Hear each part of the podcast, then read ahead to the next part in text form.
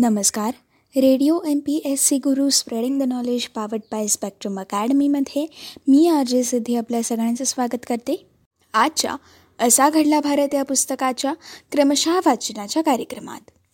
मित्रांनो आज आपण जागतिक क्रिकेट इतिहासातील सलामीवीर रॉय आणि मंकड यांची विक्रमी भागीदारी ही नेमकी कशी घडली याविषयीची माहिती आपण जाणून घेणार आहोत. त्याचबरोबर सेलंगार आंतरराष्ट्रीय बॅडमिंटन स्पर्धेमध्ये नंदू नाटेकर हे कसे विजयी झाले याविषयीची सविस्तर माहिती? त्याचबरोबर गुजरातमधील कच्छ भागातील अंजार येथे भूकंप होऊन एकशे पंधरा जण ठार झाले होते. या घटनेविषयीची थोडक्यात माहिती तसेच नेहरू आणि काँग्रेस या पक्षाचं स्थान बळकट करणारी दुसरी लोकसभा निवडणूक कशी घडली? आणि या सगळ्यासोबतच डॉक्टर बाबासाहेब आंबेडकरांच्या स्वप्नातील रिपब्लिकन पार्टी ऑफ इंडियाची स्थापना ही नेमकी कशी झाली याविषयीची सविस्तर माहिती आपण आजच्या भागामधून जाणून घेणार आहोत. मित्रांनो आजच्या भागामधून आपण असा घडला भारत या पुस्तकाविषयीची भरपूर माहिती जाणून घेणार आहोत. चला तर मित्रांनो सर्वात पहिले जाणून घेऊयात जागतिक क्रिकेट इतिहासामध्ये सलामीवीर रॉय आणि मंकड यांची विक्रमी भागीदारी ही नेमकी कशी घडली?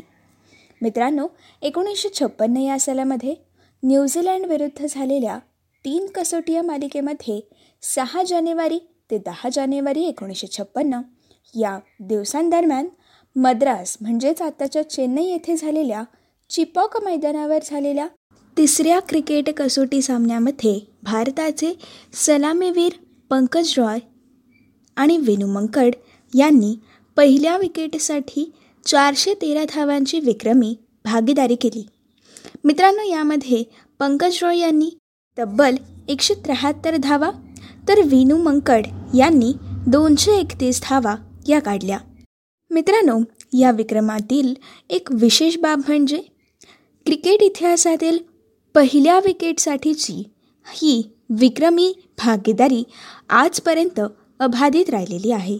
न्यूझीलंड विरुद्धच्या त्या सामन्यातील पहिल्याच डावात पश्चिम बंगालचे पंकज रॉय आणि भारताचे अष्टपैलू खेळाडू विनू मंकड यांनी आपल्या दर्जेदार फलंदाजीने तब्बल चारशे तेरा धावांची भागीदारी केल्यानंतर भारतीय संघाचे महत्त्वाचे आधारस्तंभ ठरलेले पॉली उमरीकर यांनी एकोणऐंशी धावांची खेळी खेळून भारताचा पहिला डाव हा तीन गडी बाद पाचशे सदतीसवर घोषित केला.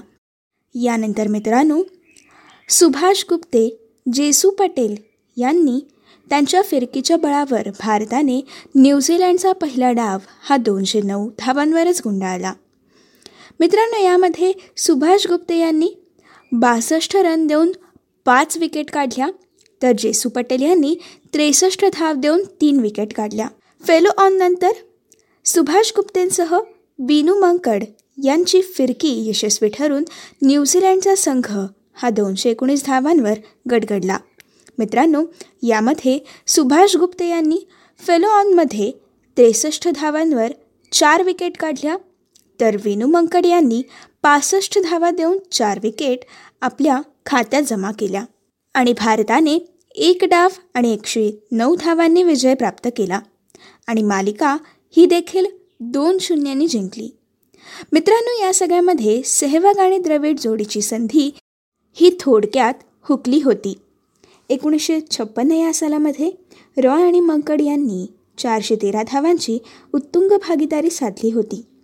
त्यानंतर ठीक पन्नास वर्षांनी म्हणजेच तेरा जानेवारी ते सतरा जानेवारी दोन हजार सहा या दरम्यान लाहोरमध्ये झालेल्या पहिल्या भारत पाकिस्तान सामन्यामध्ये वीरेंद्र सेहवाग आणि राहुल द्रविड हे चारशे दहा धावांची भागीदारी साधून या विक्रमाच्या अगदी जवळ पोहोचले होते.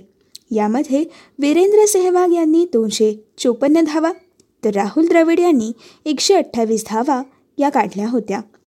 मित्रांनो सलामीवीर रॉय आणि मंकड यांचा चारशे तेरा धावांचा विक्रम हा मोडण्यासाठी केवळ चार धावा या आवश्यक होत्या. पण पावसाने विसर केलेल्या शेवटच्या दिवशी सेहवाग बाद झाले आणि रॉय आणि मंकड यांचा विक्रम मोडण्याची त्यांची संधी ही हुकली गेली. आणि अशा प्रकारे सलामीवीर रॉय आणि मंकड यांची विक्रमी भागीदारी ही जागतिक क्रिकेट इतिहासात अबाधित ठरली. ही होती सलामीवीर रॉय आणि मंकड यांच्या विक्रमाच्या विषयीची सविस्तर माहिती. आता आपण सेलंगोर आंतरराष्ट्रीय बॅडमिंटन स्पर्धेमध्ये नंदू नाटेकर यांना अजिंक्यपद हे कसं मिळालं याविषयीची सविस्तर माहिती आता आपण जाणून घेणार आहोत. मित्रांनो नंदू नाटेकर यांनी क्वालालंपूर येथे झालेल्या जुलै एकोणीसशे छप्पन्न सालामध्ये सेलंगार आंतरराष्ट्रीय बॅडमिंटन स्पर्धेमध्ये अजिंक्यपद हे प्राप्त केलं आणि आंतरराष्ट्रीय स्पर्धा जिंकणारे ते पहिलेच भारतीय बॅडमिंटनपटू ठरले. एकोणीसशे त्रेपन्न या सालामध्ये नाटेकर यांनी राष्ट्रीय विजेतेपद प्राप्त केलं होतं. आणि एकोणीसशे छप्पन्न या साली उपरोक्त आंतरराष्ट्रीय स्पर्धा जिंकून जागतिक बॅडमिंटन विश्वात भारताला मानाचं स्थान नंदू नाटेकर यांनी मिळवून दिलं. त्यांच्या या यशामुळे देशांतर्गत देखील या खेळाबद्दल तरुणांमध्ये अप्रूप वाढलं होतं. एकंदरीतच स्वतंत्र उत्तर काळात भारतात बॅडमिंटन हा खेळ रुजवण्यात नाटेकरांची भूमिका अगदीच महत्त्वाची ठरलेली आहे. क्वालालंपूर येथील सामन्यात त्यांनी मलेशियाच्या अब्दुल्ला यांना हटवून अजिंक्यपद मिळवलं. तर मर्डेका स्पर्धेत ने यू खान आणि किंग्स करंडक स्पर्धेमध्ये जागतिक क्रमवारीत चौथ्या क्रमांकावर असलेल्या चरण आणि हातसेन यांचा पराभव करून आपला दबदबा त्यांनी या बॅडमिंटन स्पर्धेमध्ये निर्माण केला. त्यानंतर आपल्या एकूण कारकिर्दीमध्ये त्यांनी एकेरीत सहा राष्ट्रीय विजेतेपदक दुहेरीत सहा विजेते पदक आणि मिश्र दुहेरीमध्ये तीन विजेतेपदक त्यांनी प्राप्त केले. भारतात एकेरी आणि दुहेरी मिळून त्यांना एकूण शहाण्णव विजेतेपद पटकवून या खेळातील आपले प्रावीण्य त्यांनी सातत्याने सिद्ध केले. मित्रांनो नंदू नाटेकर यांचा खेळ पाहणं म्हणजे एक मेजवानीच असे. त्यांची शैली अत्यंत प्रेक्षणीय होती. टायमिंग आणि पदलालित्यावर त्यांचा भर हा नेहमीच असे. नेटजवळील खेळात देखील ते तरपेस होते. मित्रांनो त्यांनी आपल्या खेळामुळे भारतातच नव्हे तर परदेशात देखील लोकप्रियता त्यांनीही प्राप्त केली. भारतीय बॅडमिंटनमध्ये त्यांनी जे नाव कमवलं तसंच त्यांच्यानंतर पुढे जवळपास वीस वर्ष कुणीही मिळवू शकलं नाही. त्यानंतर थेट एकोणीसशे ऐंशी या सालामध्ये प्रकाश पदुकोण यांचा उदय होईपर्यंत भारतीय बॅडमिंटन स्पर्धेमध्ये नंदू नाटेकर यांची सोनेरी कारकीर्द ही व्यापून राहिली होती. आणि अशा प्रकारे सलंगर आंतरराष्ट्रीय बॅडमिंटन स्पर्धेमध्ये नंदू नाटेकर हे अजिंक्य होऊन पहिले भारतीय बॅडमिंटनपटू ठरण्याचा मान हा त्यांना मिळाला. मित्रांनो आता आपण जाणून घेऊयात गुजरातमधील कच्छ भागात अंजार येथे भूकंप होऊन एकशे पंधरा जण ठार झाले होते. या घटनेविषयीची थोडक्यात माहिती. मित्रांनो एकवीस जुलै एकोणीसशे छप्पन्न रोजी गुजरातमधील कच्छ भागात भूकंप झाला.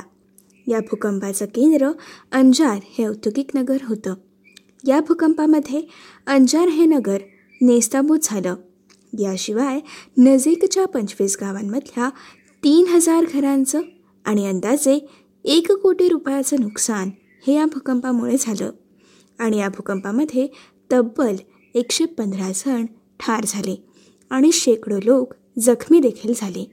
या भूकंपामुळे इथे लोक भयभीत झाले होते की सुमारे आठ हजार जणांनी या परिसरामधून स्थलांतर केलं.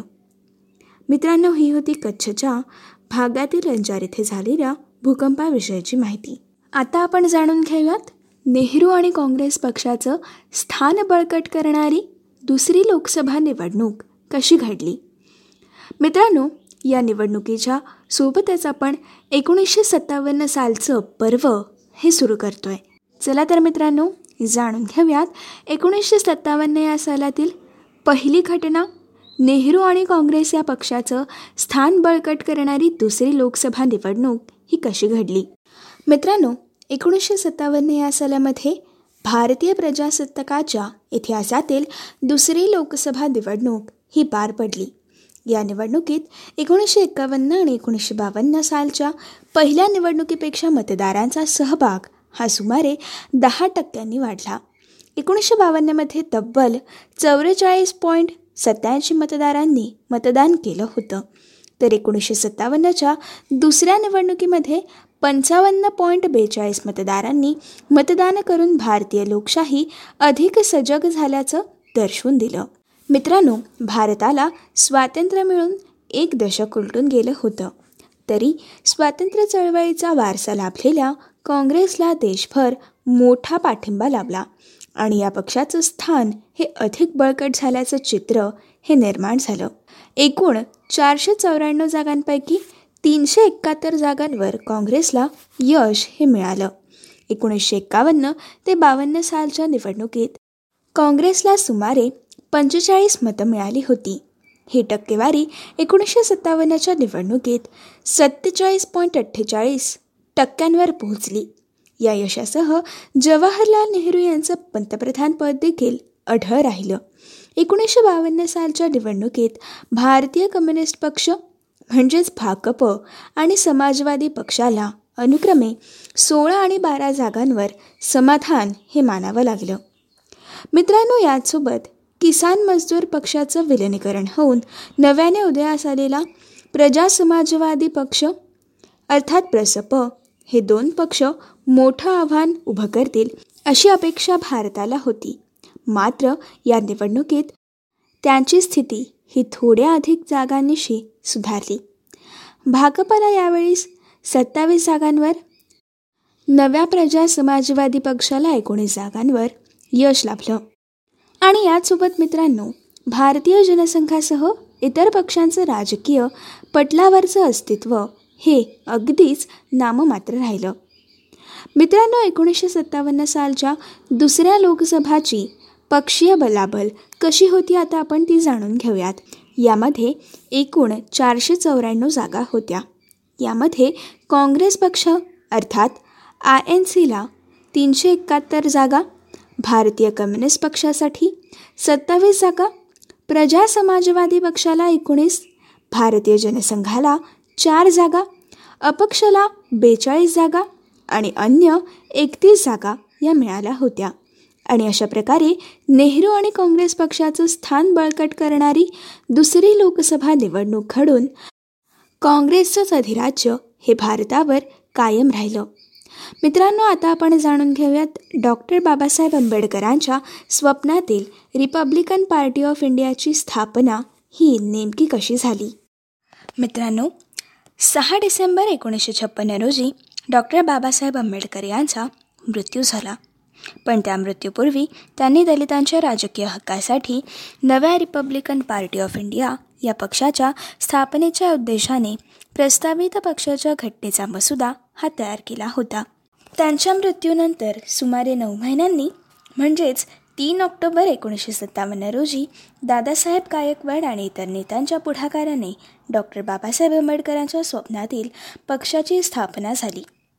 एन. शिवराज यांनी या पक्षाचे पहिले अध्यक्ष म्हणून सूत्र स्वीकारली होती. अस्पृश्य समाजावर लादण्यात आलेली गुलामी झुगारून देण्यासाठी सर्व नाकारलेल्यांना राजकीय सत्ता मिळवण्याशिवाय तरणोपाय नाही. अशी डॉक्टर बाबासाहेब आंबेडकर यांची यामागची भूमिका होती.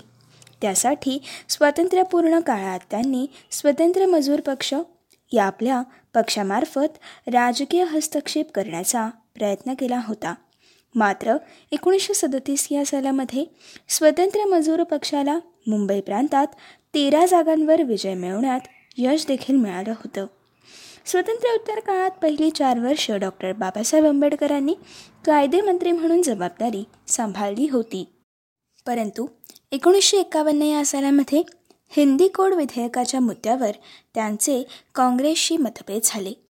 आणि यानंतर सत्तावीस सप्टेंबर एकोणीसशे एकावन्न रोजी त्यांनी मंत्रिपदाचा राजीनामा दिला आणि पहिल्या सार्वत्रिक निवडणुका जवळ आल्याच्या पार्श्वभूमीवर सहा ऑक्टोबर एकोणीसशे एकावन्न रोजी शेड्युल्ड कास्ट फेडरेशन अर्थात शेकाफे या पक्षाची त्यांनी स्थापना केली. तेव्हा दादासाहेब रूपवते राधो भंडारे बापूसाहेब कांबळे सीताराम शिवतरकर आधी युवा उमेदवारांना आंबेडकरांनी संधी दिली. पण एकोणीसशे एकावन्न आणि बावन्नच्या निवडणुकीत समाजवाद्यांसोबत सहकार्य करून देखील शेकाफेला लोकसभेची आणि विधानसभेची प्रत्येकी फक्त एकच जागा जिंकण्यात यश आलं होतं. त्यानंतर त्यांचे काही सहकारी हा पक्ष सोडून गेले आणि त्यांनी दुसऱ्या पक्षामध्ये प्रवेश केला. परंतु एकोणीसशे सत्तावन्नच्या निवडणुकीत संयुक्त महाराष्ट्र समितीचा घटक पक्ष म्हणून निवडणूक लढवताना शेड्युल्ड कास्ट फेडरेशनला बारा जागांवर यश हे मिळालं. पुढे एकोणीसशे सत्तावन्न साली स्थापन झालेल्या रिपब्लिकन पार्टी ऑफ इंडिया या पक्षाला देखील एवढं यश हे कधी पुढे मिळू शकलं नाही.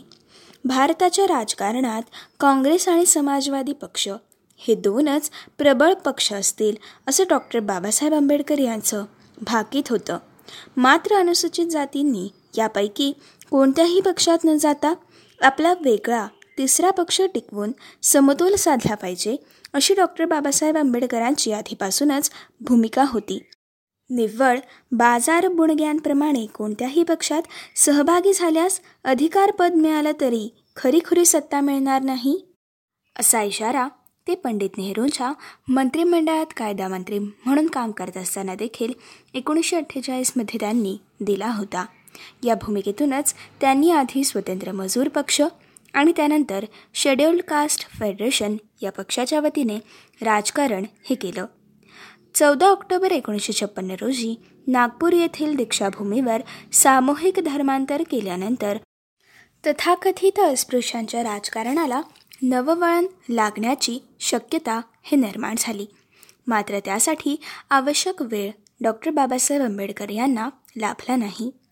धम्मदीक्षेनंतर सात आठवड्यांनी लगेचच सहा डिसेंबर एकोणीसशे छप्पन्न रोजी त्यांचं महापरिनिर्वाण झालं.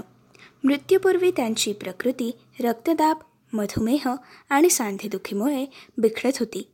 परंतु त्या परिस्थितीत देखील त्यांनी आपलं लक्ष हे शेड्यूल कास्ट फेडरेशनशी पुनर्बांधणी करण्यावर केंद्रित केलं होतं. या कामाचा भाग म्हणून त्यांनी नव्या पक्षाच्या घटनेचा मसुदा देखील तयार केला होता.